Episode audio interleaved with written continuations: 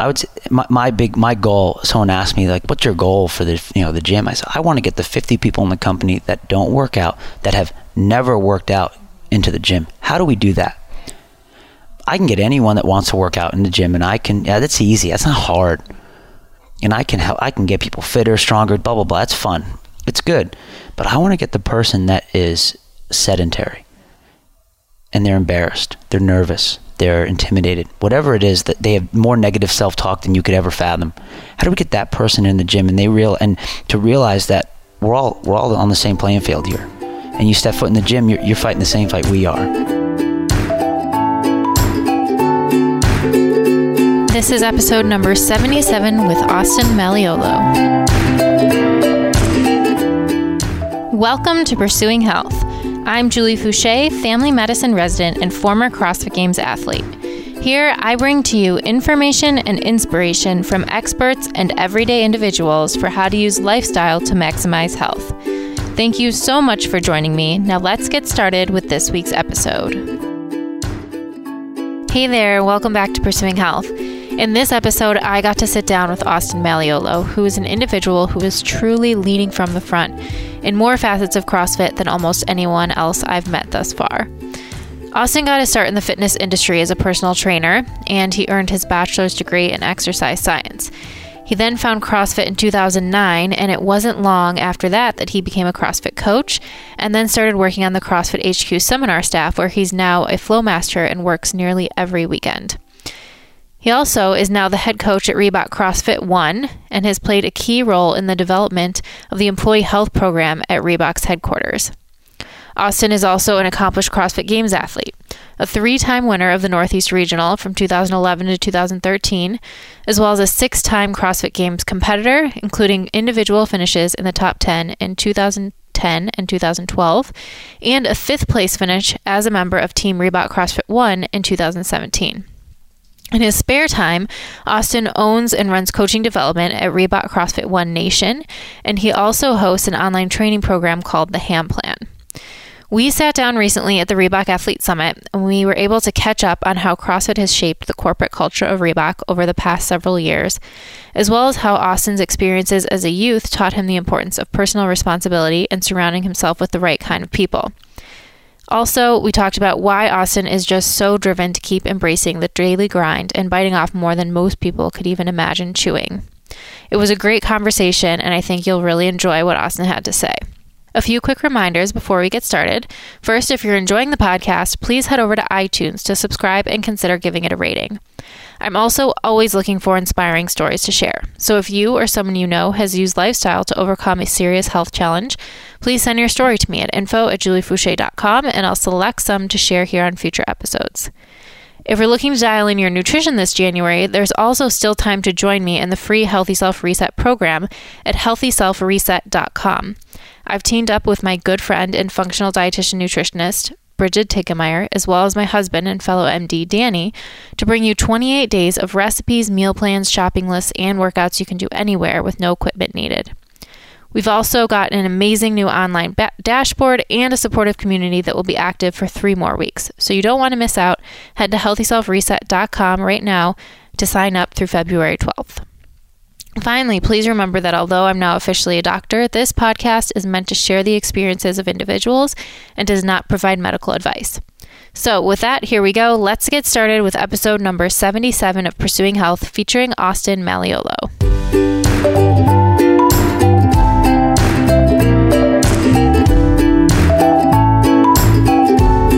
Welcome to Pursuing Health. I'm super excited. I'm here with Austin Malleolo, and this is very long overdue. Oh, I don't know we have that. we have a lot to talk about, but right now we're here at the Reebok Athlete Summit, Mm-hmm. fifth year, and I want to talk a, a bit about your experience with Reebok because you've been a huge you've played a huge role in the sort of the relationship between Reebok and CrossFit. Yeah. And how did you find yourself in that role? Like, how did you get started with Reebok? Oh man, yeah. It's um, gosh, it's dating back to now 2010 Mm-hmm. when the partnership signed. I think in 2009, and I wasn't in the uh, in the fold quite yet. But that was um, and then went to the games in 2010 and then that's when Reebok was signing athletes, the, the, the original um, sort of roster. And I got they asked me to come out to the headquarters in Canton, and they said, you know, hey, come out. And I was like, this is the coolest thing ever in Yeah. the world. Like getting sponsored to work out, or even the thought of it, like you know. Went out and saw the beautiful campus, and you know they're like, "Oh, we're going to sign you." I was like, "This is amazing!" This you know, like, great, you wanna- you want to give me, you know, some free clothes, and I'll work out Yeah. and be a part of a brand and they at that time they had like a little gym. It was essentially like it wasn't little; it was like you know five thousand square feet. But they just mm-hmm. had some equipment in the corner of the room, and they had some coaches from down the road that were just taking some people through CrossFit workouts. Mm-hmm. And so I was just like, you know, hey, if you ever need you know help coaching, let me know. I was in Albany at the time, Okay. and um, you know, just kind of threw you. You know, it's like, oh, let me know. Yeah. I didn't really think anything of it, but then, you know, sure enough, you know, they they needed some help uh, from a coaching perspective, and they asked me to come out, mm-hmm. and that was like that was a big move because you know I had a, you know, I was.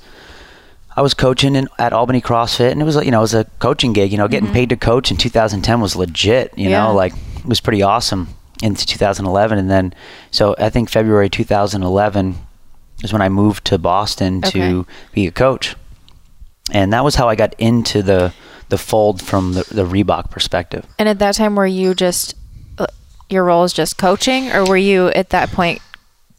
How did you like transition into what you're doing now? Yeah, so I just started out as just as a coach. Okay. Um, you know, and just coaching the classes and you know, essentially onboarding the company. Okay. You know, from a to, So, like, to this CrossFit. is CrossFit. Yeah. You know, I mean, And at that time, were you teaching seminars too for CrossFit HQ? Yeah, so I got on seminar staff in October of 2010. So, and I think I worked my first gig in early 2011, Mm-hmm. and, and so you know I was I was working for seminar staff, which I was you know brand new, and then uh, coaching Okay. at uh, at Reebok, Reebok CrossFit One. And so that was you know that at the time it's it's funny as you look back, we're like that was like it was just mind blowing that that's what I'm doing, you know, Yeah. and I'm actually coaching people, and it's fun. It's what I wanted to do, and it's it's happening, and working out and training because Mm-hmm. you know you go to the game once, you want to go again, right? So and that that's kind of what we were training for, and Right. and then you know and then the evolution from you know essentially 2010 to 2018 with where we are now is well a lot has happened a lot has changed. My role has changed a little bit at reebok. Um, it's increased from the scope. I'm actually i'm now in charge of the whole fitness facility. So Wow. not only just the crossfit gym but the entire um, you know reebok health and fitness center from the crossfit gym to the traditional gym to all the other health and wellness offerings that we you know we give to the employees on site. Um, we moved campuses. Yeah, that's um, and- recent. yeah, which is you know we've been there really in full since January. Okay. You know, we uh, we we the gym has been there since October, but it was a phased move. So Okay. we we now have all the employees on campus, and um, I, I had the honor to be a part of the cr- you know essentially created the gym. wow. Yeah. So um, So the whole gym has moved over there. So yeah. so what has that process been like? Or Yeah, it's, I mean, uh, it's obviously a different. Like at, at Reebok or the old campus, you had so much space and so much outdoor space and all kinds of. Yeah, it's um, you know, you, I described Canton as like a college campus. You Mm-hmm. know, you know, in in the previous Reebok headquarters, and it was a beautiful campus. And we had a track, we had all that sort of stuff. Um, and you know, in moving to the seaport, which is where we are now in Mm-hmm. Boston, it's it's very different. Oftentimes, people are like, "Why did you move?" And Mm-hmm. you know, I think the the the answer is really simple. It's that. You know, Canton was it's, it's an island. Yeah. It's, I mean, if you ever, you know, you you've been out there, and if anyone's ever been out there, it's not easy to get to. I mean, you got to fly to Boston and do all this sort of stuff. And for a big brand with how many visitors we have, I mean, it's nice to be in the mix. You know, if I travel around the world and go to gyms all the time, and usually it's the gyms closest to the airport. Right, right. So it makes you know, travel a little easier. And you know, Boston is a legit city. I mean, it's a hub. Yeah, yeah. Um, so it's I think that's a huge difference is you have a sprawling campus to a smaller campus. Mm-hmm.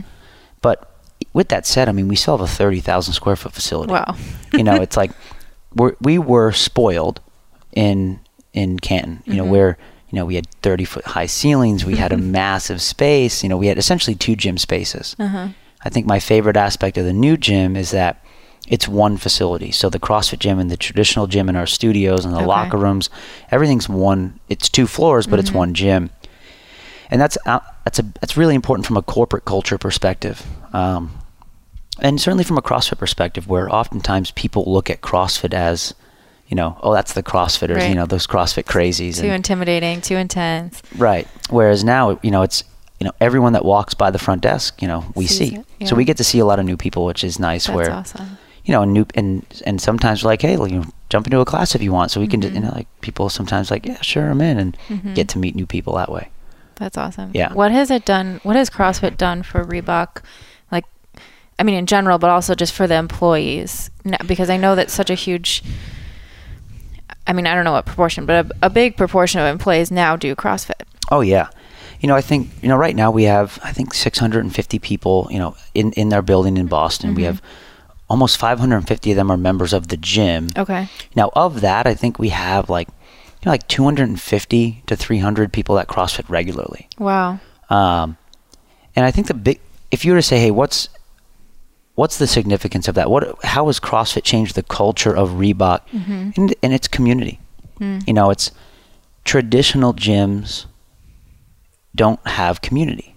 I mean, that's the difference between CrossFit and anything mm-hmm. else. Where, I mean, you can go up, you know, you can put your hat on, put your headphones on, and get a great workout, and you can kick your own butt, and, and awesome. We, Yep. we all, we've all been there, but you know, when you take the noon class and you have the president of the brand next to interns, co-ops, temps, people that mm-hmm. have, you know, from, you know, legal to marketing to, you know, brand comms and, and, Yeah. and they're chest bumping and high fiving, the transmission of culture is so profound and it humanizes everybody mm-hmm. and they get to meet one another.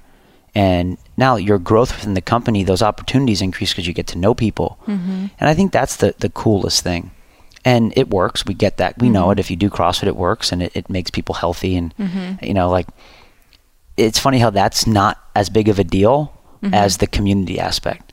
You know, and uh, I think that's at a culture perspective and at a at a corporation, it's the most important.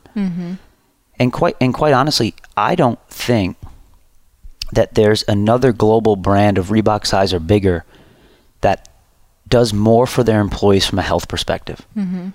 And I do. I've done a lot of research on it, mm-hmm. and because that's you know, I'm in the corporate wellness Yeah. you know sector now, Yeah. if that's even such a thing. And and I think, you know, here's my my favorite aspect of the new gym, and it also highlights how important health and fitness is to Reebok, Mm-hmm. and how it is transmitted to the employees. Is that if you're an employee, an employee benefit is you pay $75 a month for the gym, but every time you check in, Mm-hmm. you get a, a credit, $7.50. Oh wow. So if you check in 10 times in a month, In a you get a free gym membership. That's amazing. So essentially, we're incentivizing you to work out, Mm-hmm. saying, hey, it's important to us for you to do this. We're going to subsidize your membership. Now, 75 bucks is, if you ever have a gym membership, That's it- great, It's yeah. great. That's the worst case scenario. Wow. And that's so much better than a free membership because you're encouraging people to go at least 10 times a month. Exactly. You know, and it's uh and then not only that, it's not, you know, like you know you, you go to these huge corporations, they have great facilities. Mm-hmm. We have a full-time staff. We have eight full-time staff on on Mm-hmm. from that are, that are there all day. We have you know, from we have 11 to 12 CrossFit classes a day. We have a yoga studio, we have a fitness studio, a spin studio. We have you know, boxing ring. We have, Mm-hmm. you know, I think you know, and across a day, we have 20 to 30 classes Wow. and the I mean it's a massive staff that we have and you know some of the best coaches in the world we have on our team which is pretty amazing and that's why people come I mean and even now like in, in our new setup we have we'll have coaches that will roam around in the open gym and help people coach people. Mm-hmm. And because I'm a believer I, I think the open gym model is criminal in my opinion. The fact that we can just let people work out and give them no guidance mm-hmm. it doesn't make any sense you know? It's mm-hmm. like it seems Right. unsafe right? Like Right. people like CrossFit's dangerous. I, does the argument doesn't make any sense to me at least even if the coach is awful at least they're trying Right. to There's help some people. small improvement. whereas when you go into a traditional gym mean, who- People can be doing anything. anything, Yeah. you know, and they're making things up. I've never seen that movement before, right? you know, so you know, it's so we're up there and we're and we're, we're engaging with people, and it's it's it's pretty cool, and, uh, receptive. Like, who would have thought people like help, Right. Right? Like, yeah, I'd, I'd love some help. Great, you know, awesome. Please, yeah. And I think that's the greatest. I think that's one of the things where, and a big push for me this year is to tell that story. Mm-hmm. Working with our communications team internally of, you know, how do we tell the world that I, I don't really I don't I, I don't know of any any other brand that does that Mm-hmm. and has much of an opportunity for their employees to work out essentially zero barrier to entry Mm-hmm. from an hours perspective classes offered you know we just started a beginners fitness class where it's like essentially you've never you- you've never stepped foot in the gym it's been 30 years Mm-hmm. how do you start I mean that's that's that petrifying for people Right. think about it, if you walked into a CrossFit gym at, at one of our classes with 30 people half of them with their shirts off doing m rope climbs what are you going to say Not for me. not Yeah, from- too nope. intimidating. That's yeah. right. So we have a beginner's fitness class where we just say, hey, like, this is how you walk into the gym. Mm-hmm. This is what you do to start. Get a hop on the treadmill and move for a little bit to warm up. Mm-hmm. Here's a stretch. You know, here's how you pick up a kettlebell off Mm-hmm. the ground, a deadlift. You know, and But you know, using those same principles that you know, it's just constantly very That's right. functional movements. It's scaled for the beginner, but That's right. without maybe that intimidation factor. and it, it's also how because it's and it's it's more psychological than physical. Oh yeah. You know, I mean, I would my, my big my goal. Someone asked me like, "What's your goal for the you know the gym?" I said, "I want to get the 50 people in the company that don't work out that have never worked out Mm-hmm. into the gym. How do we do that? Yeah. I can get anyone that wants to work out in the gym, and I can. Yeah, that's easy. That's not hard. Mm-hmm. And I can help. I can get people fitter, stronger. Blah blah blah. That's fun. It's good. Yeah. But I want to get the person that is sedentary Yep. and they're embarrassed, they're nervous, they're intimidated, whatever it is that they have Mm-hmm. more negative self-talk than you could ever fathom. How do we get that person in the gym and they real and to realize that we're all we're all on the same playing field here, Mm-hmm. and you step foot in the gym, you're, you're fighting the same fight we are, Right. and and that's that's going to be one of our big pushes. I love that. And I can relate to that so much because now being um, in residency, seeing patients, you see this is like a cross section of the world. You know, we are so surrounded in our affiliates of people who are motivated, who want to work out, who want to be healthy. But if you look at the general population, there's so many people who have that negative self talk, feel like they're always failing, you know, are so afraid to even start. And it's like, how do you talk to those people? How do you, you know, show them or put them in the right environment so that they can gain some confidence and feel like they're capable of doing it? Yeah, and and and and I think it's it's it's funny because certainly in the world of CrossFit, what we consider out of shape mm-hmm. is Really fit. really fit. you know, it's like, and you know, I was talking about this. You know, someone's like, "Oh, it's been, I haven't worked out in you know two months." I'm like, "Yeah, but you're still fitter than most all Americans. Yeah. you really are. I mean, Yeah. that's not a good thing, but it is what it is. And you know, how do we get those people into the gym that are, you know, that can't, you know, it's like the average female in the United States of America, America can't do one push-up. It's crazy. The average male can't do more than 14 sit-ups in one minute. Wow. You know, like you hear those numbers and that, that's staggering, right? Oh, and, and it's not surprising to see like once these people age into their 70s, 80s, why are they falling and breaking a hip? Why are they Right. needing help in the nursing home?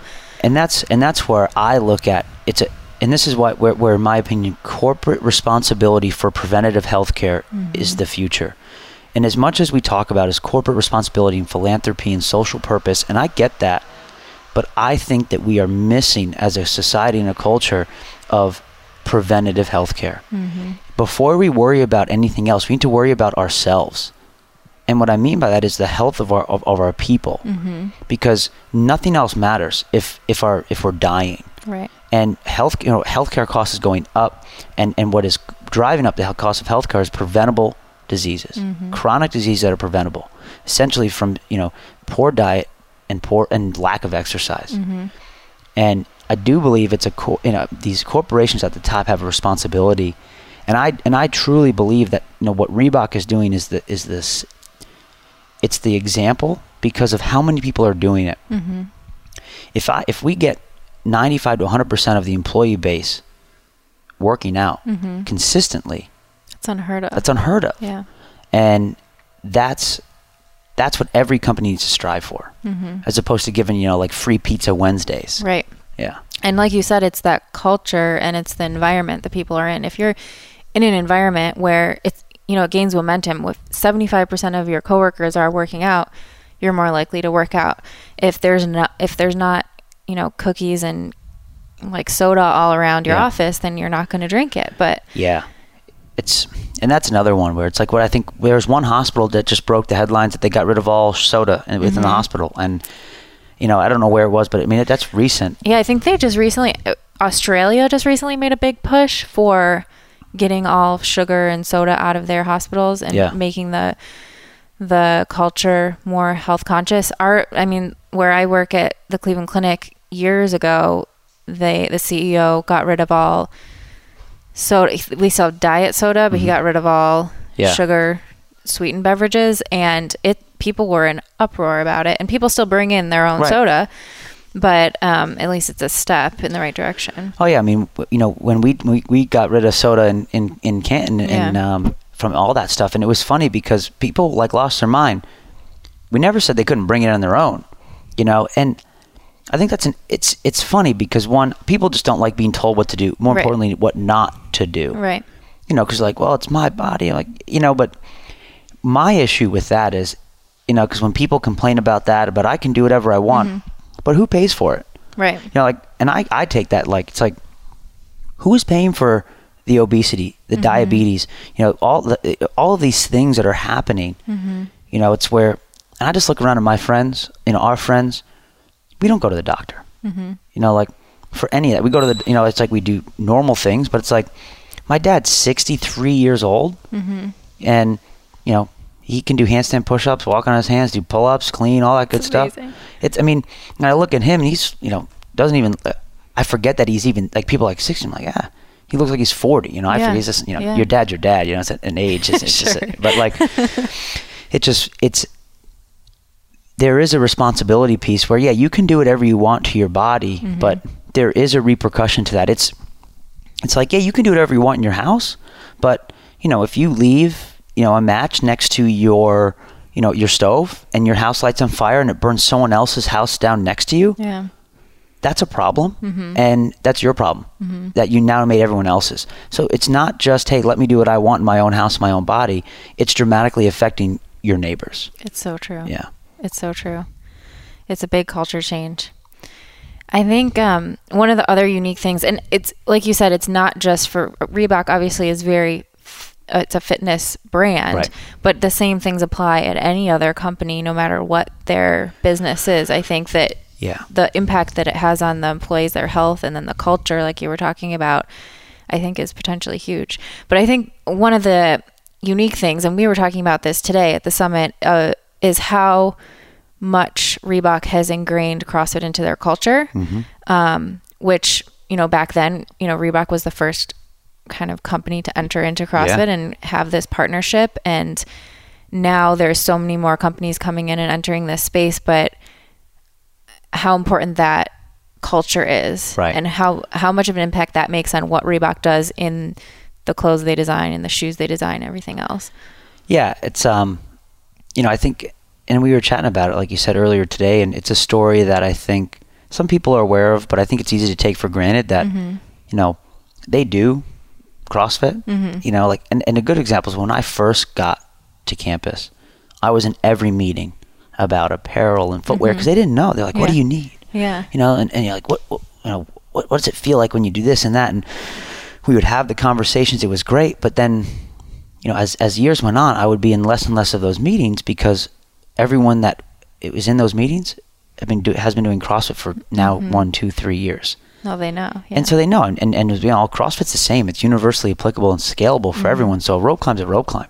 Doesn't matter how fast you do them. Mm-hmm. You know, a power clean's a power clean. You know, a snatch is a snatch, and running is running. Yeah. And I think that's something that's not many brands can say that, and even have the ability to say it. Sure.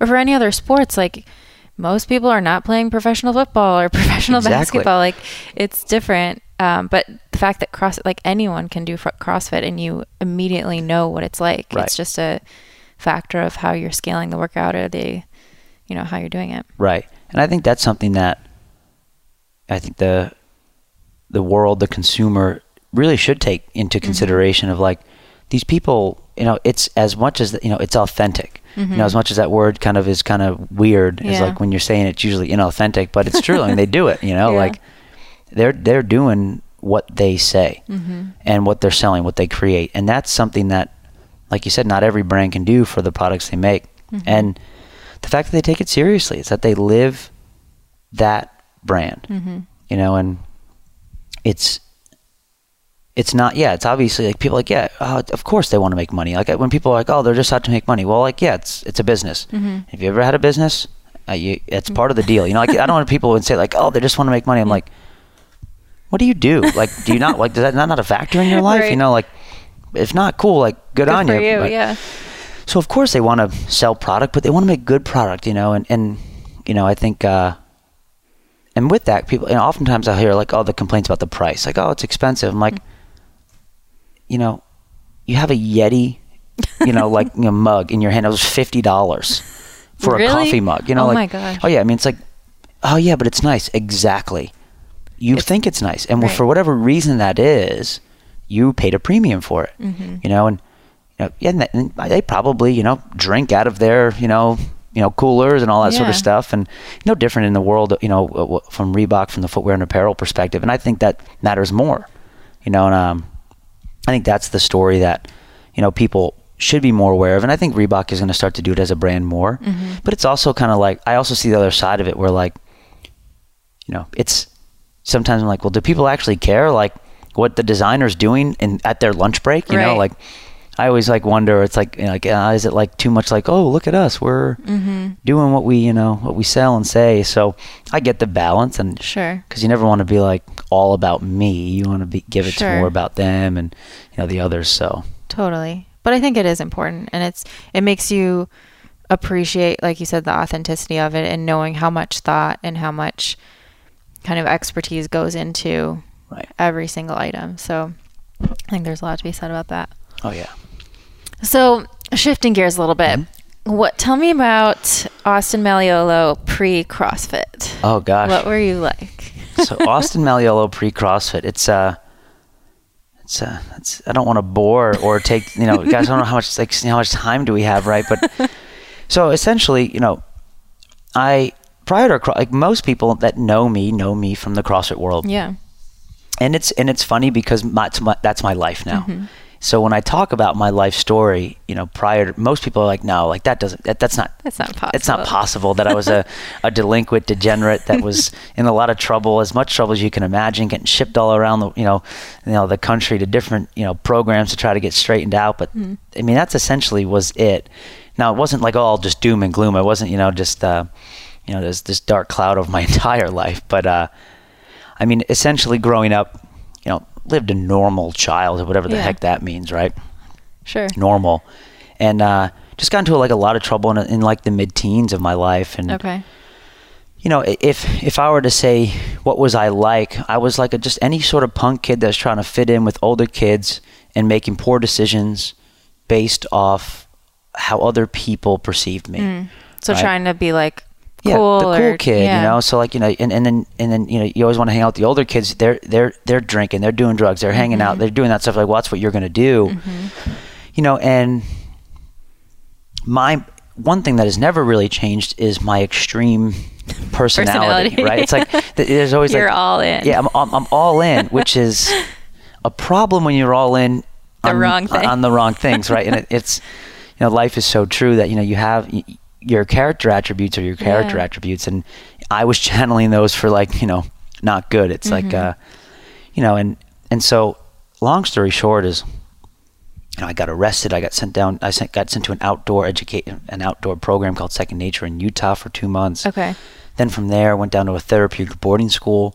I was um, in Virginia for two years. Okay. Then I went- then Wait, how old? How, what age was that? So that was I left there and I was like 18. So I was Okay. down there uh, until I was 18. Then I went to college.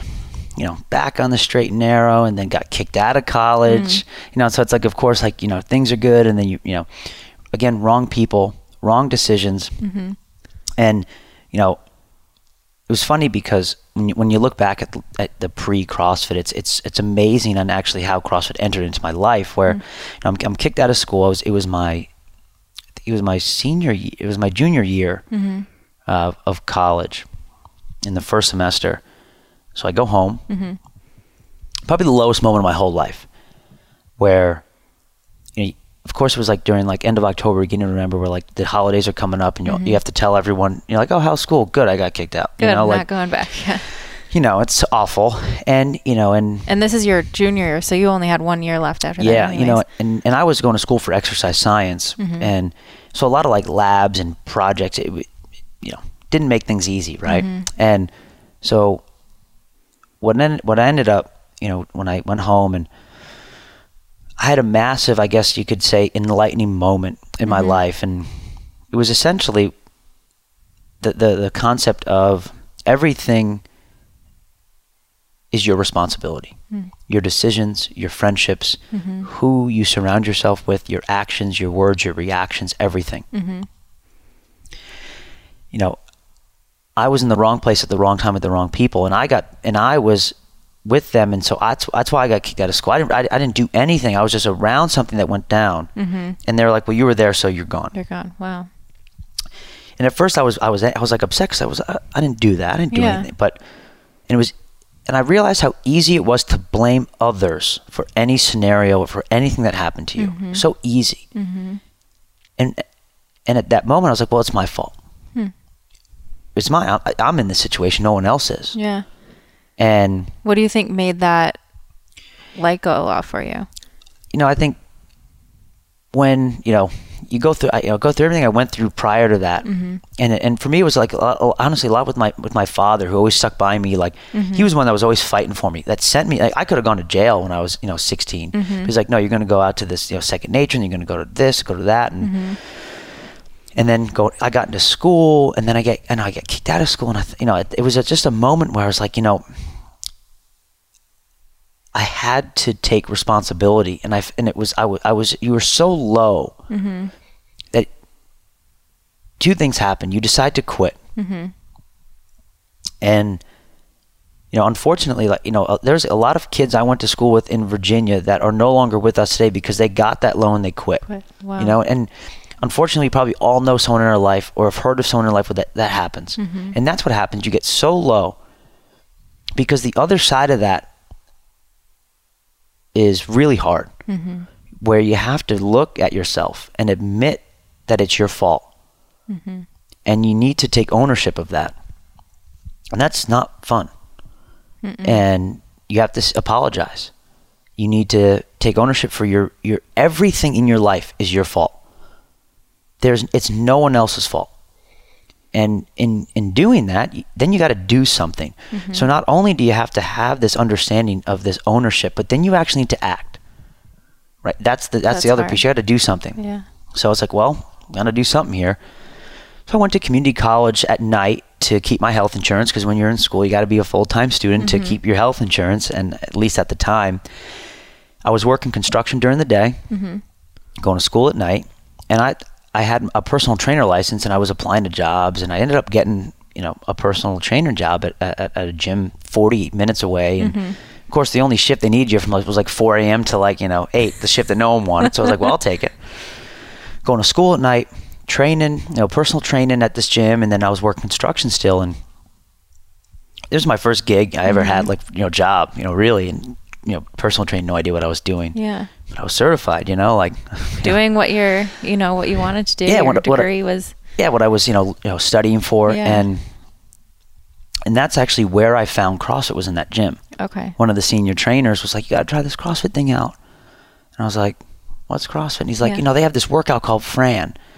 I was like, "What is that?" You know, it's like you know, it's this movement. It's like a thruster and then a pull up, and I did it. You know, I was like, "Sure, I'll do it." It's like 95 pounds. That's light. I was a meathead because I was a classic. You know, like you know, Were you like all upper body and like no, no I, oh yeah. I mean, I was actually like I would deadlift and squat. Like I was Okay. For some reason, when I was training through college, I mm-hmm. was a a pure meathead. Okay. And I would like deadlift and front squat and things like that, where you know most people didn't. So I mm-hmm. like I had no idea what I was doing, and I probably moved awfully. I know I did, but I had some capacity, mm-hmm. relatively speaking, and. I did Fran, and I think I did in like five minutes. I'm sure none of the reps Wow, counted, you know. But I mean, I and I and I threw up into a garbage can, at, you know, like, and I was like, it was just like in the moment of where I was in my training and my life. I was like, it, it was like I love this, yeah. you know, and And this was when? What year? this was 2009, Okay. and and then of course the all in, you know, Yep. Malleolo was like, well, then literally that night, I re- I, I I printed every CrossFit Journal article that they had at the time, and you could do that at the time. You can't do that now. now. would be a little hard. I printed them all. I was like, oh, this they have a, like a level one course. I was like, oh shit, it's a thousand bucks. I had like I had a, one credit card with a five hundred dollar limit. Yeah. So I uh, I was like, well, I got to get another credit card. so I got another credit card with five hundred dollar limit. So then I was like, all right, five hundred dollars down. Got I got my other credit card. Uh-huh. Was able to pay for the other one. I was like, what's this? I was like, what's a clean and jerk and a snatch? I got. They had oh, they have an Olympic lifting seminar. Man, that's another like five hundred bucks. All right.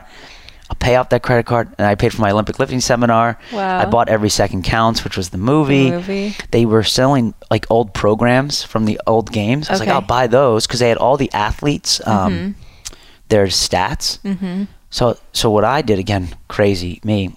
I went through and, and highlighted the best No way. I did the same of every athlete. thing. So then I, so then I had like, so I just knew I was like, well, if there was the best of everyone, Yep. this would be it. I was like, I have to beat that. Yes.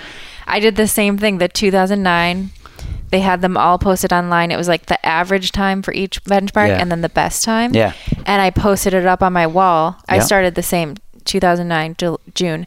Posted up on my wall and I was like, there's no way I'm going to get these numbers. But like slowly as the year went by, you'd start ticking them off. Yeah. That's hilarious. That's yeah. So I did that, and and then somehow, like in in less than a year's training, I went to you know I went to the games in 2010. Yeah. Um, and then you know, so then I went. I, w- I actually went back to college Mm-hmm. to finish my because you had to go. I had to go back to the school I went to Okay. to finish my degree of exercise science.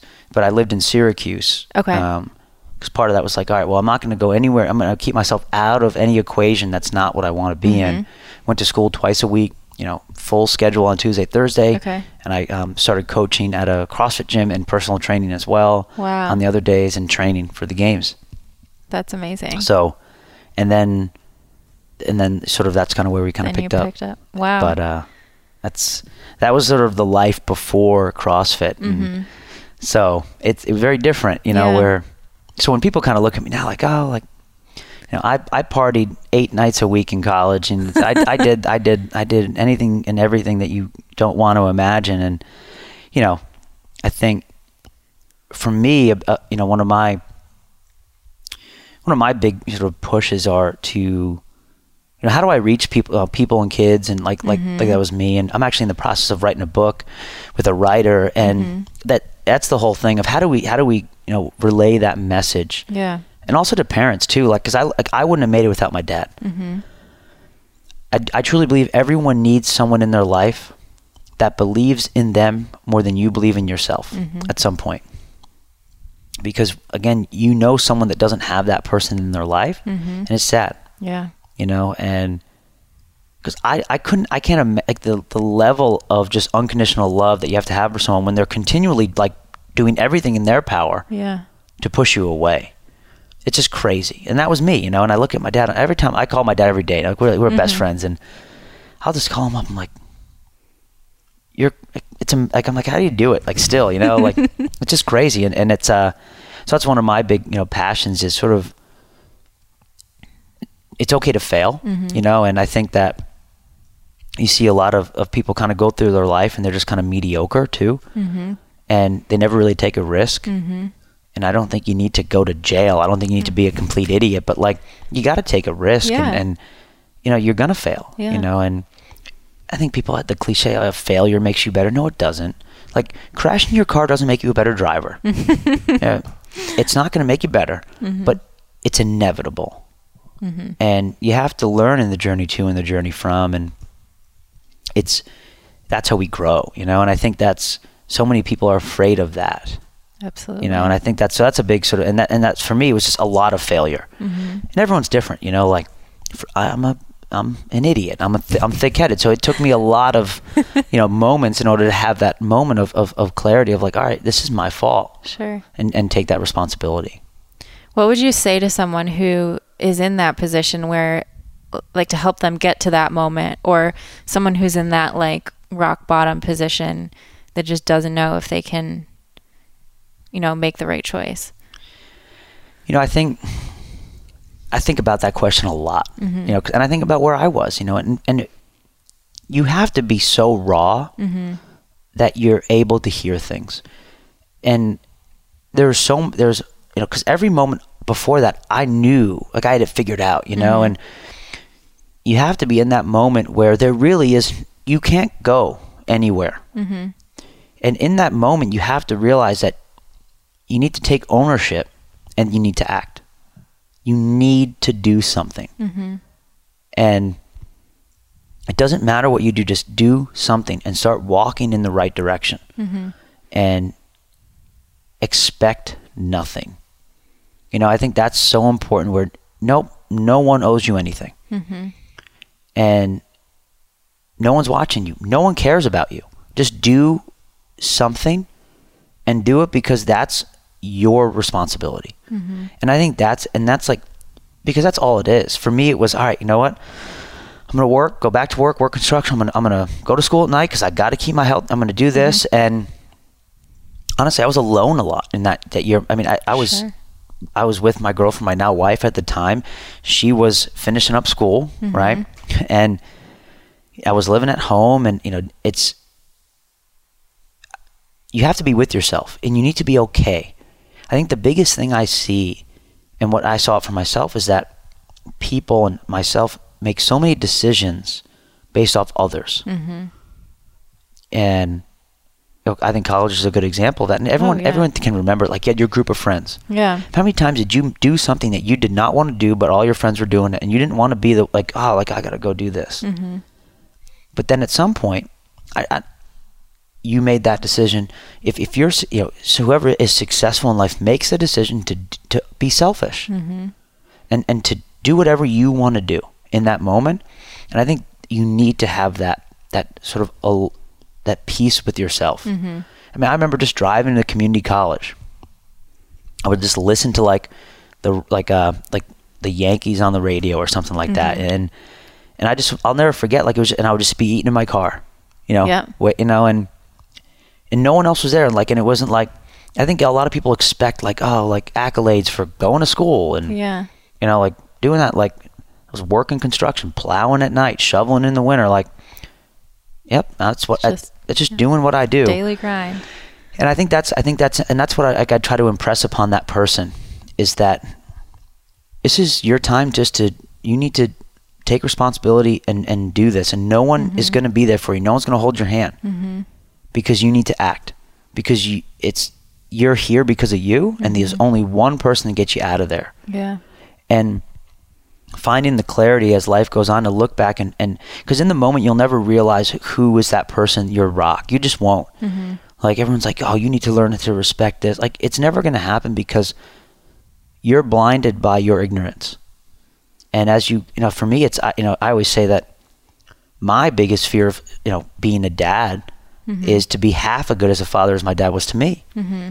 and and I think that you don't realize that when you're a kid. You don't No. realize what they're doing, you know. And I think that and I think that comes and you find that person out and you and you, and you keep them close, you know. And and it doesn't have to be your. It can be anyone in your life, you know. Mhm. That that mentor, that that person that you, that believed in you, you know. And I think that's um, and that's another hard one because you got to like essen- essentially admit that you were a piece of garbage to them for a long time. Oh yeah.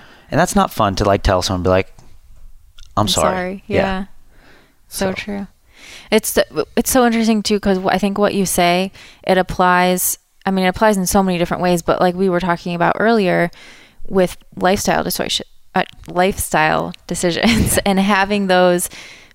Sometimes saying like, okay, everyone else in the office is drinking soda, but I'm going to take responsibility for my own decisions, and I'm going to pack my own lunch, or I'm going to go work out during my Yeah. lunch break which so many times people just keep making these bad decisions because it's easy because it's what everyone else is doing Right. even though they don't want to Right. You know, and I think I, I, that's something I, I I struggle with is that empathy sometimes. Mm-hmm. And I think you know, I again, I think I've swung to this point where like, because everyone's like, oh, like it's like how do you like like eating well or like like like I'm like, for me, it's not hard anymore. I'm like, mm-hmm. And I don't I don't drink, you know, and uh, like It's just normal. It's just so, and people are like, oh, like oh, like what is it hard when you go out and your friends are drinking? I'm like, no, because they're like, say, do you want to drink? I'm like, no. that's And- the decision's already made you don't have to think about it Yeah, and, and it's funny because I when I tell people that I say it with such sort of authority, and it's not like authority, but just like that's that's what it's like. Okay, Yeah. you know, and where I do understand and and respect the difficulty it is for people to be in that environment. Mm-hmm. And I think that's I think that's the gap that we need to bridge for for those that are struggling with that. Mm-hmm. It's a social thing, Totally. you know, and I know if there's like an area of improvement for me, it's that it's understanding that because I I don't have that anymore. Mm-hmm. Certainly from a nutritional perspective, from a discipline, from a health a health a self health care perspective, for me it's like it's easy. Yeah. and for most it's not. Mm-hmm. And i think that's something that the relatability for people is really important. And and i do think that's where like you know, certainly whether it's at your gym whether it's in the hospital like having different people that have had different struggles is so important. Mm-hmm. Because there are people that i don't think i will ever connect with that you may never connect with based off mm-hmm. who you are.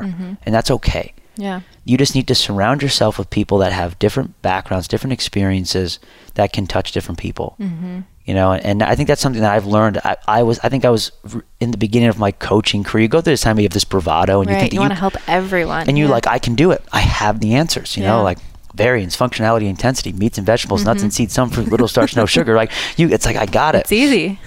And then you realize that none of that really matters if you can't communicate it so true.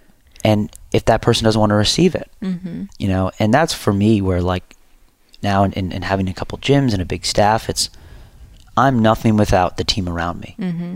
you know and and they are more important than anything else because they're the ones that have that that mathematical ability to reach more people Mm-hmm. you know and i think that's something that as we grow it's we realize that it's not about you it's about everyone around you Mm-hmm. you know and, and that's something that i think we all see with people that are in positions of influence realize that it's not about them it's about the other people around them that So can influence more people mm-hmm. you know that's why i love the level do ones anything by yourself. and the yeah. level twos because you, know, you see 50 people come to a level one Mm-hmm. and you realize that you can make a positive impact on 50 people and those 50 people, people can affect f- five people Mhm. a piece and that's a that's a Huge a impact. huge impact and that's why you know I, that's why CrossFit works that's why it grows Mhm. because it's a positive impact and it's a pretty simple math uh, expression That's so true. So, what is your day to day like now? Do you have a? Can you give us like a typical day in the life of Austin? oh yeah so the day in the life of Austin it's um it's since kind of changed a little bit since we moved to the seaport but I think I'm settling into our new routine Okay. um it's pretty early. most days I wake up pretty early around like 4:30 Mm-hmm. um, is the traditional day. So 4:30, um, you know, I always say that you know the day starts the night before. I'm the nerd that puts out my outfit the night before. My bag is packed. You know, everything that happens the night before. Um, so I get up and you know get ready. I, I'm a fan of coffee, so I, I you know every morning it's either you know, certainly if it's if I'm going real early like that, I'll just do like a single cup pour over. Mm-hmm. Um, I enjoy the process.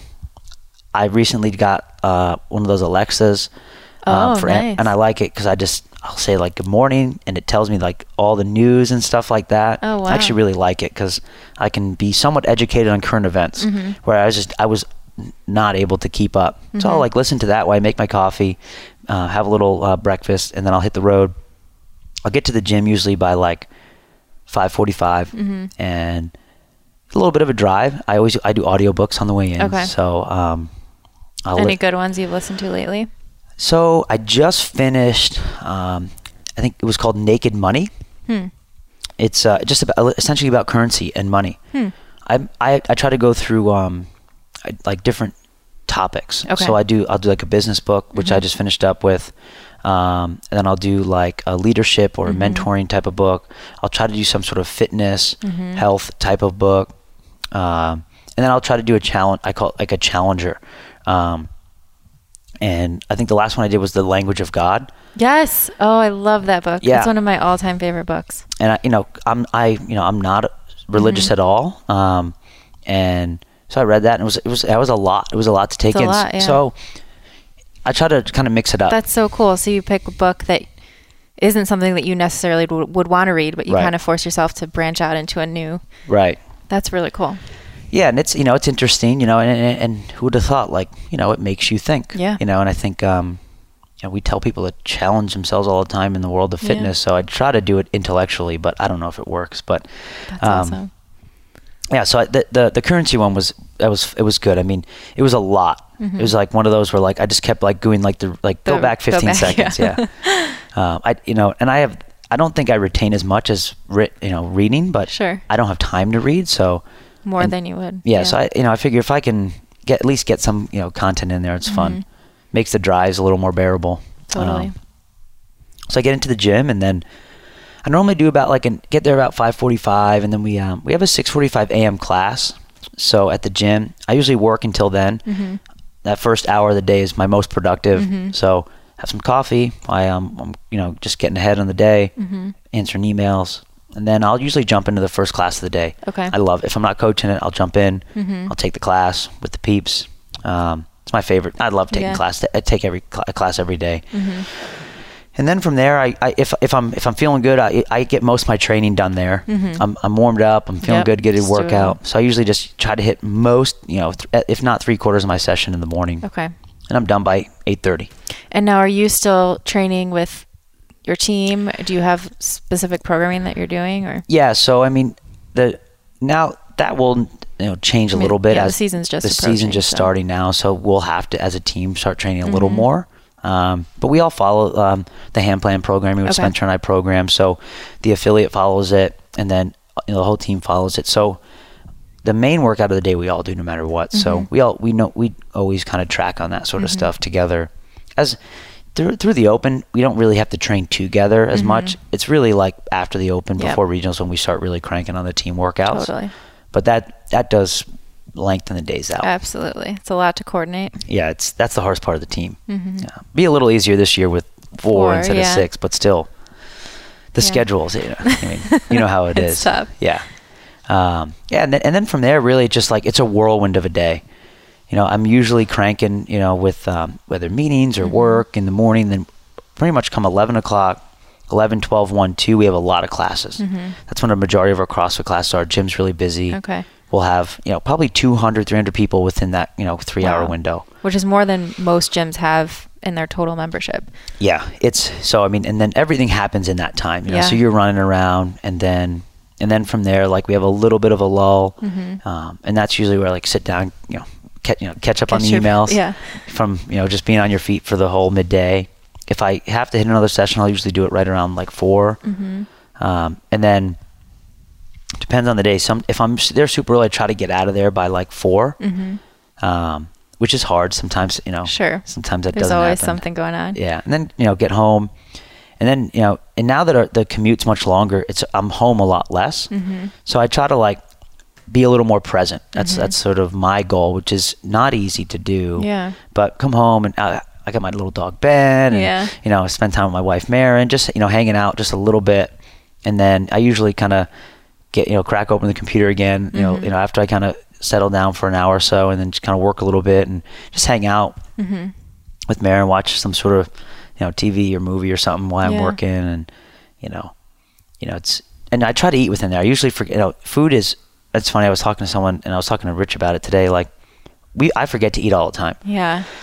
I feel like for some reason you guys are so much you can go so much longer without eating. Like I would- I agree, We've like- talked about this before, but we like once we start getting hungry, the girls are always like gonna be eating some sort of meal during the day. I've noticed that too. Like, our women eat more than the men. I think we do. I mean, Yeah. like I. I mean, there are times where I'll go like ten hours without eating. I'm like, oh, forgot to eat. I know. My husband does the same thing. and Yeah. I'm like, uh, don't I don't get it. and, and I, th- you know, I don't, I don't know what. It, I mean, I am a believer in a caloric deficit. I'm, I'm actually not as sold on the importance of like macro timing. I, I just, from what I see, like from from what I when I hang out with other athletes that are really good, you know, and obviously it's important, but I don't think it's. I think that a caloric deficit, if you're in it, it's a it's a pretty good place to be. Mm-hmm. You can. It, I think it's hard to get there. I really do.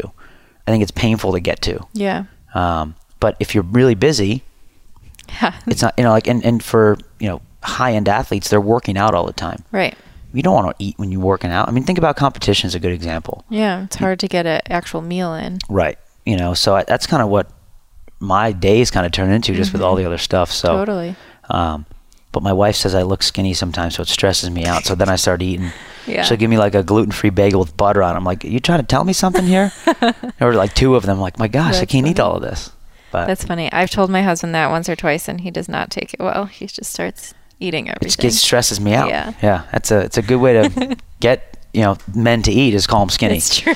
Yeah. it's very true.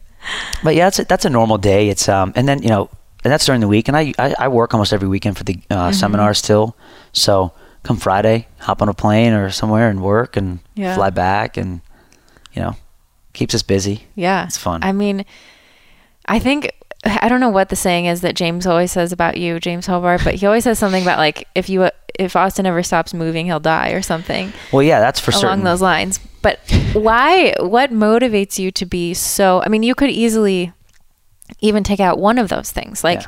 not, you know, just training but not necessarily competing Right. or, you know, running the affiliate but not coaching as much or not doing the seminars but why are all those things so important to you and to be keeping up that pace you know, it's. I think. I think part of it, it's just like, it's who I am, mm-hmm. and I think a big piece of. For outside looking in, it's easy to look at all of those things Mm-hmm. from, you know, running Reebok and you know having a handful of other gyms in in the Boston area and Mm-hmm. you know seminar staff and hand plan programming and, and things like that. But it's it's been gradual, you know, and I didn't just start working 40 weekends a year. Right. You know i do that now but when i started it was like you know once in a while and just mm-hmm. slowly built up. Mm-hmm. And i really do love it. And i love what i do. It's it's i have a hobby dubbed a job. Mm-hmm.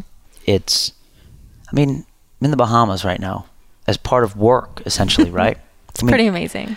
you know so it's there's a lot of value to that. And and, and i i also understand that at some point i'm probably going to have to slow down. Mm-hmm. when we ha- when i have a family when we have kids you know i'm going to want to be around them. And you know what motivates me is like you know it's uh, you know i'm i'm the i'm the caretaker. Mm-hmm. you know and, and i want to be able to to to do everything and anything I can because one I love it, Mm-hmm. but two I understand that if I love it now, it's good. But you know, life will change and different sacrifices will have to happen. Mm-hmm. So I should do that stuff now. no well you can And you know, and and again, that whole responsibility piece. It's it's I, I always feel like ah, I can do it. yeah You know, and, and you know, it's I love you know like competing. Like I, I I- you know that's probably more of an ignorant thing. Where like I don't know what not I don't know how not to train to compete. It's it's a really good point. I was talking to someone about this today that it wasn't until I stopped competing that I even realized like how much stress or pressure or like just how much it influences your day because it's constantly in the back of your mind. Right. I didn't think that it was because it was just normal. That's what you do Right. year after year. Um, and so you just, it's just normal. You don't Right. think about, you know, how much stress that puts on you. Oh yeah, and that's where like, mean, I I, I found CrossFit and I was competing in under a year. Mm-hmm. I, I don't know any anything else. Yeah. You know, so that's probably that's just like that is part of who I am, and Yeah. you know, I think that there's with with any you know with, with any positive there's always a negative, right? I as part of my identity, our identity as athletes, it's like well, when you stop competing, what happens? Mm-hmm. You know, there's I mean, I don't care what anyone says. That's a huge that's a, A huge, part piece of you. Yeah. um, you know, and then also it's like that that ego piece of like, Sure. you know, I'm still viable. I can still do this damn thing. can still keep up with everyone. Right. Yeah. You know, and then also it's just it's fun. Mm-hmm. You know, um, you know, and I love to I love working out. Mm-hmm. I mean, I know some competitors that don't like working out. I like to work out. Yeah. You know, so I think that's another thing where I really enjoy it. Yeah. You know, it's uh, you know, I'll I'll train with my buddies and like, "What do you want to do?" I'm like, "Let's work out." They're like, "No, I don't want to work out." Like, I want to work out. It's what I want to do. So I think that's part of the thing. And you know, when, and with CrossFit, it's gosh, it's just so fun to coach. I love the business aspect of CrossFit now that with three different gyms in the area, and you know, it's it's it's a fun game, Mm-hmm. and you know, and part of it is I, I, like this responsibility piece where like I think that there's a lot of opportunity to help other people. Mm-hmm. People change their lives, they start their businesses, they they change career paths for this sort of stuff, and I think that there's a lot of opportunity to help others Mm-hmm. and to set the example. And and and I think that I think you need to lead from the front. You gotta you know if I want to give people advice about coaching or running a gym or working out, then I need to do it. Mm-hmm. You know, I, I could never take advice from someone to run an affiliate if they if they don't have a gym. Yeah. You know, because people do that. They're out there. They're like, oh, That's like I'm an affiliate consultant, but you don't run your affiliate. That doesn't make any sense to me. Yeah. You know, so like for me, it's like I feel like you got to lead from the front from a lot of those perspectives. Level one, a level two. Taking your own classes at your gym. That's right. You like it's. I think it's really simple things, mm-hmm. but I mean, it's you, know, you got to do it. You know, and and it's easy not to, but I think that's and so that's a big piece for me. It's like, you know, I gotta, you know, I, I'm, you you gotta sweep the sheds. You have to do the work. You- You're not above anything. You know, Mm-hmm. and that's important. You got to dig your holes. You, you don't need someone else to do it for you. You do it yourself. You learn something along the way, and you gain the respect of the people around you, and that's important. If you're going to ask them to do Yeah. something, you should be the first there. You know, first person there with them. Absolutely. On that note, I want to ask about like the one best advice that you would give to a few different people because you can relate to so many of these people. So the first one would be to an aspiring affiliate owner. So, to an inspiring affiliate owner, I think the biggest piece of advice is I know you have passion. Mhm. know you love CrossFit. You need to learn how to run a business. Passion and excitement is not enough anymore. It was 10 years ago. But there are legitimate businesses out there being run, and you need to be able to know how to do that mm-hmm. um, ask for help, employ other people to help you with that. Mm-hmm. But you can, and, and here's the thing you can start and it be successful in the beginning. Mm-hmm. But in order for you to create a sustainable business, I mean, most most small businesses don't last more than I think three years. And past five years, I think like ninety percent of them fail. Wow. Like it's like the stats are a- out of control. Yeah. And so, how do you get past those huge thresholds? And, and I think you just need to understand that it's a business when it comes down to it. And there's a lot of other things that come into play that you do, you don't know. And do your research. It's like you, it, you just can't find a building and open up a gym. You have a lot more to do than that. Um, so I think that's the biggest thing. And, and you're not going to become a millionaire opening up an affiliate, you know, in the suburbs. Mm-hmm. It's just not going to happen. You'll live a good life, you'll enjoy it, you'll be able to do what you need to do, but you need to ask yourself this question. Where do I want to be in 10 years? If you if you don't want to be coaching full time, mm-hmm. how do you plan on doing that? And I just don't, you know, I think that that's some that's a big that's always a fear of mine and so, you know, on that that piece of advice is create a business plan mm-hmm. Like create a, a 10 year 15 year business plan and that will give you some direction of mm-hmm. maybe where you need some help Yeah. or maybe if it's you know is it for you That's true. I think so many people see other affiliates and they think, "Oh, it seems really easy. You know, this is just what you have to do," and they don't think through all those steps beforehand, and then realize, "Wow, this is a lot more. I bit off a lot more than I realized." right So, true to think about it all ahead of time. Yeah and it, it's because sometimes you you see what you don't want to see Sure. on paper and that's you know and that's part of life Good advice for just about anything. yeah True. Think Yeah, I about mean, it beforehand. yeah think about it beforehand and have a plan Yeah. How about to an aspiring competitor? So the aspiring competitor, I think it's it's different than it was when we started. Yeah. Be prepared for the long game. Mm-hmm. Your career at the high level, if you make it, won't be long. Master the fundamentals, move well, mm-hmm. and slowly increase volume. We all did that in our mm-hmm. generation, not on purpose, just indirectly. Yeah. That's what everyone forgets. Mm-hmm. We didn't start out working out like maniacs like we we have to now. You slowly built on that from the demand as it increased, So true. and you know you got to do the the unsexy stuff. You got to learn like you like I was like literally everyone go to your level one because learn how to move well, learn how to keep your heels down, drive your knees out, lift your chest up. If you want to compete in the world of CrossFit, educate yourself on CrossFit. Like that's the first thing I did. I was like, I want to compete. I'm going to go to my level one so I can learn because they're the ones that are doing the competition. Mm-hmm. Read every CrossFit journal. Literally, I mean, like it's. I mean, I've seen competitors that had never picked up a D ball before, and like they've been doing CrossFit for two years, or hmm. like they've never done certain movements. I'm like, do you read? you know, like, you know, like they're blown away that dumbbells are a part of CrossFit. Like, what have you been doing? the first CrossFit workout ever done, Yeah. fast and heavy, dumbbell thrusters and running. You know, like, so I think s- like know your history, mm-hmm. move well, slowly increase that volume, and understand that it's a low trajectory to a distant horizon that you may never get to, Mm-hmm. and that's like any sport now. Mm-hmm.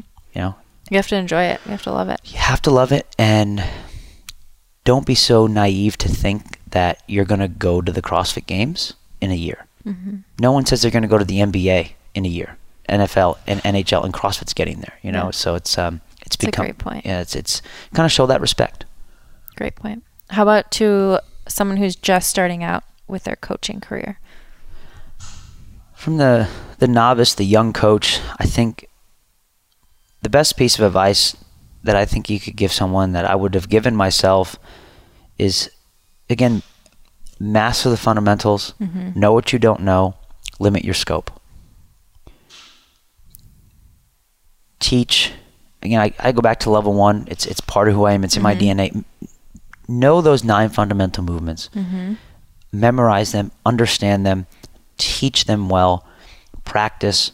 Literally go in front of a mirror and demonstrate movements. Mm-hmm. If you want to be a professional in our field of coaching, you need to practice, study, get feedback. Mm-hmm. Limit the scope. Don't coach huge classes. Coach small classes. Coach one on one. Stick to some basic movements and know what you don't know. You, it's okay for you to have something come in front of you and you not know it. Mm-hmm. That's okay. You know, and, and I think if you live by those fundamentals, which by the way are Glassman, you know, those are uh, Glassman said that it's in, it's in his in his article, and and I I love it because it's. I mean, you could say that about anything and it'd be really good advice. Yeah. And again, just I see this trend happening in the world of, of from competition to coaching is don't forget your roots. Mm-hmm. Learn from CrossFit. Stay there. Mm-hmm. Learn there's walls outside of the world of CrossFit. Love that. And and, and challenge yourself and learn different things. But remember the basics. Mm-hmm. And most people don't need more than that. Virtuosity. That's it. Do the common uncommonly well, and that's a life's work. So start there, and it's and it's it's okay to have your note card next to you. It's okay to write things down. Everyone does it. Mm-hmm. You're not going to be a good coach day one. Probably not on day two either. Yeah. That's all right. But if you care about people, you'll be fine. You know, you know, know their name, know what they do for a living, call them, email them, text them. That's why CrossFit works. That's why Mhm. good coaches are good coaches because they care about people. And so if you if you have that, then allow it to be a, a slow process. I love it. Last one is that person that we were talking about earlier who is maybe just peeking into the gym and thinking, I don't know if I can do this. I don't know if this is for me. I think for that person that is afraid to take that first step into the gym, this always comes across the wrong way, but it, I truly mean it, you know, in, in, in the positive way of that. Don't worry because no one in the gym Mhm. is worried about you. Yes. And everyone felt like you or feels like you. But no different than when you were, if you were to take that theoretical step in the gym, what would you mm-hmm. be concerned about? Everything. Oh, yeah. That's what everyone else is concerned about. So they don't have the scope to worry about this person. This That's new person, Yeah. yeah. And and trust that you're not going to be great Mm-hmm. and you're not going to get exactly what you want out of it. It's going to be difficult. But the fact that you actually make that step is that's all that really matters. Mm-hmm. And it's it's the act of actually wanting to do something more than what you're doing. Mm-hmm. You know, and I think that that's if I can impress upon that and that person just walk in there, you know, sneak in there, whatever it may be, understand that if you want to be left alone, you'll be left alone. Just just moving in the right direction and positive movement. Where and it, you don't need to be running, you don't need to be sprinting. You can just be walking, Yeah. crawling, but you're doing something good. Um, you know, and it's it's it's truly not about you, which is which is I think that's the hard piece. Everyone think, oh, it's all about me. No, it's Yeah. it's a, it's it's about this greater purpose. So true. And we were talking, I was talking to Kelly Jackson here yesterday. Everyone's intimidated the first time. I mean, not everyone, but a lot of people are intimidated the first time they walk in. She said she was a, you know, a collegiate athlete. She played soccer. And sh the first time she went into a, a CrossFit gym, she was super intimidated. She did one workout, didn't feel like it was right for her. It took her a year to go back. And mm-hmm. then when she finally went back is when she really fell in love with it. Right. So everyone has some level of intimidation when they're trying something new. It's it's unfamiliar, it's uncomfortable, um, and to also know that if you have a first experience that doesn't sit well with you, it's okay. You can try again. Every affiliate is different. Every coach is different. You that's the beautiful thing about CrossFit is you can find your you know place where you feel like you're comfortable. Yeah, we, we we had recently someone that just came to Reebok and they said I tried CrossFit and I got injured, I had a bad experience. You know, and it, it's hard to hear because it's like when you hear that, it's like all I want to say is like all I want to really say is well that won't happen here. I'll take care of you. But I also have to respect the fact that like you have a bad experience, you have a bad experience. Yeah. Um, you know, but what I always I equate that to is like you know, I played I played sports growing up, and I had years where I hated playing hockey. Mm-hmm. Some years I loved it. What was the difference? The coach. Hockey's not a bad sport. Hockey didn't hurt me or make me unhappy. Yeah. It was the coach. Mm-hmm. You know, and, and, and I think that, and that's how I try to explain it to that person. It's like, yep, it's, and that's part of the deal, and that's going to happen sometimes. But it's no different than anything. It's it's it's the how do we disseminate the information? What's the vehicle in which that's happening? Is it matters more than the actual piece? You know, and um, you know, that's and that's hey, if, if you walk into a gym and you're nervous, and someone comes up to you and says, "Hi, what's your name?" People introduce themselves to you, and then they make sure that you're you're taken care of. You're in the right place. Yeah. If that doesn't happen, go to another gym. Mm-hmm. It's that simple.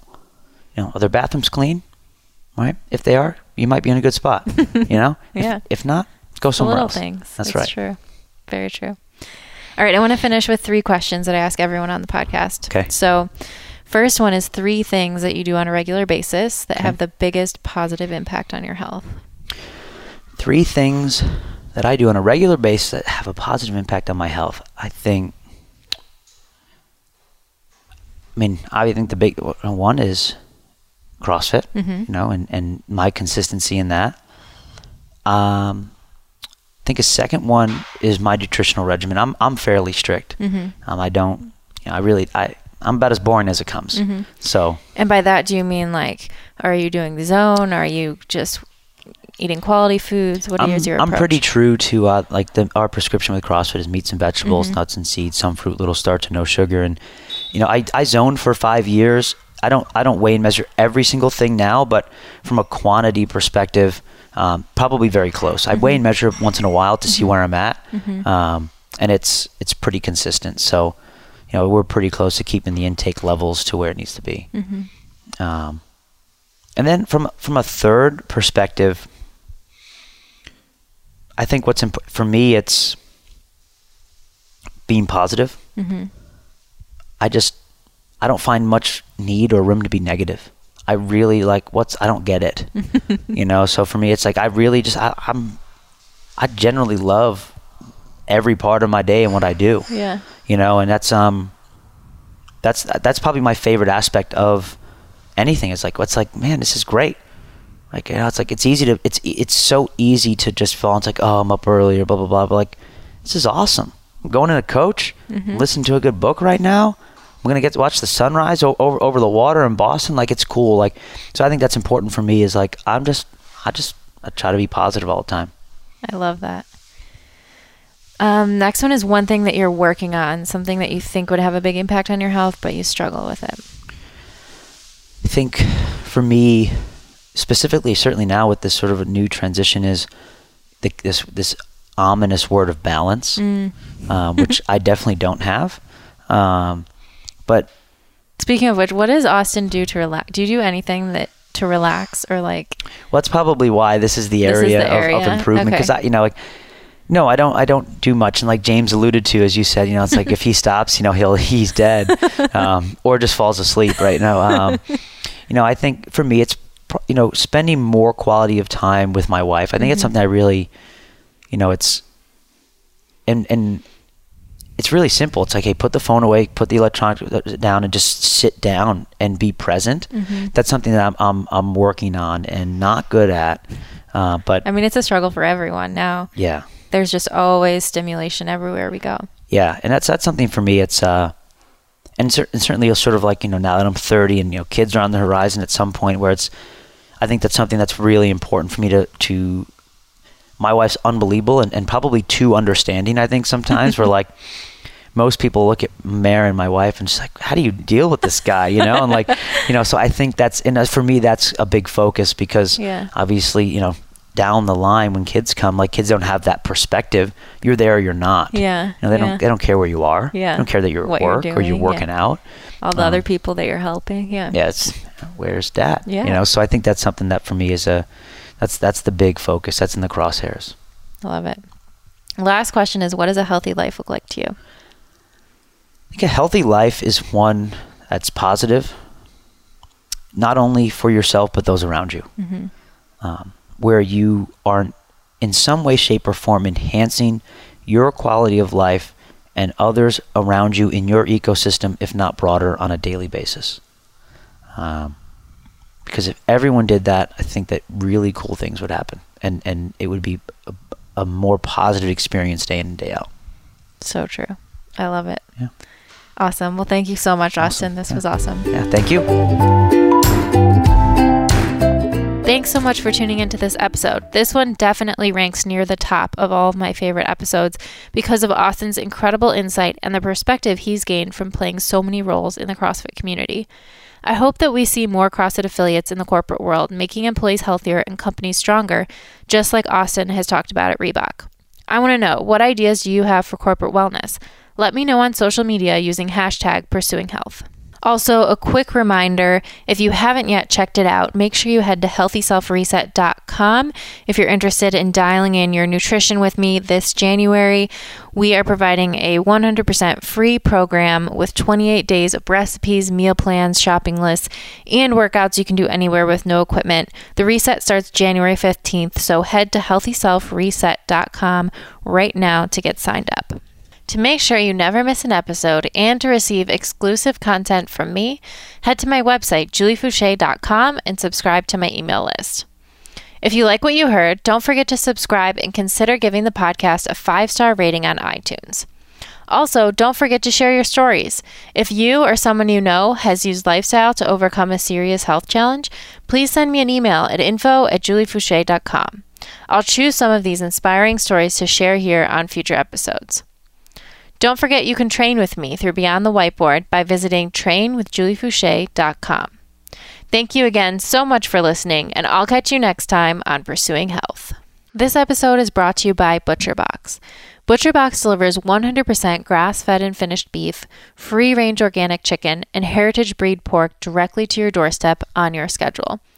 I personally think meat can have a place in a well rounded diet, but there's a huge, huge difference when it comes to animals that are raised in feedlots and fed primarily corn and soy and routinely given growth hormones and antibiotics, and those that are responsibly raised, fed their natural diet of grass, and never given growth hormones or antibiotics. ButcherBox gives me some peace of mind, knowing that I can trust my meat is the highest quality out there and will also taste amazing. You can order curated or custom boxes of meat, and they always come with recipe ideas for you to explore. My husband Danny and I have paired our butcher box meats with vegetables from our local CSA, all but eliminating the need for grocery shopping. ButcherBox is extending an awesome offer to you for listening to Pursuing Health. You can get $20 off your order plus a free order of their delicious bacon by heading to butcherbox.com and using the code JULIE20 at the checkout. That's butcherbox.com and code J U L I E 20. Hope you check it out and that it makes your life a little bit easier just as it has done for me. This episode is brought to you by Mobility WOD. Do you struggle to get into good positions in your training and workouts? Are your movement compensations causing you undue pain and grief? MWOD's belief is that every human being should be able to perform basic maintenance on themselves. For nearly 10 years, Mobility WOD has been the go to for the world's best athletes and teams. Do you know what hundreds of Olympic and world class athletes, professional teams in the NFL, MLB, basketball, hockey, rugby, and soccer, and dozens of universities all have in common? They use Mobility WOD to train and compete at their best. I first took Dr. Kelly Starrett's movement and mobility course in 2013, and since then have read his books and followed his videos for ideas on how to address my own movement restrictions. But sometimes having all this information can become overwhelming, which is why I think the real genius is in the MWOD subscription. As part of this subscription, you have access to not only hundreds of hours of video content that can be filtered based on your specific questions, but also a daily 10 minute Mobility WOD video. You just log in and follow Kelly's instructions as if he is there coaching you in person for 10 minutes per day. You may pick up certain exercises that you wish to incorporate on a regular basis before or after your workouts. But at the very least, by following this daily program, you know you are addressing a wide range of movement patterns and body parts on a regular basis without having to think about it. I often do these sessions first thing in the morning or before bed as a way to wind down from the day. In addition, you have access to an on ramp sequence and a 14 day mobility challenge that helps you understand the basics and identify the areas you personally need to focus on. You can lean on the MWOD community and discussion boards to learn from others who have been through similar situations or injuries. And if you need more personalized help, you can use the MWOD list to find a like minded practitioner in your area. It's easy to become part of the Mobility WOD community, but for being a Pursuing Health listener, you can receive 20% off an annual membership with code Julie Foucher. That's J U L I E F O U C H E R. Just visit www.mobilitywod.com. Full potential, full power.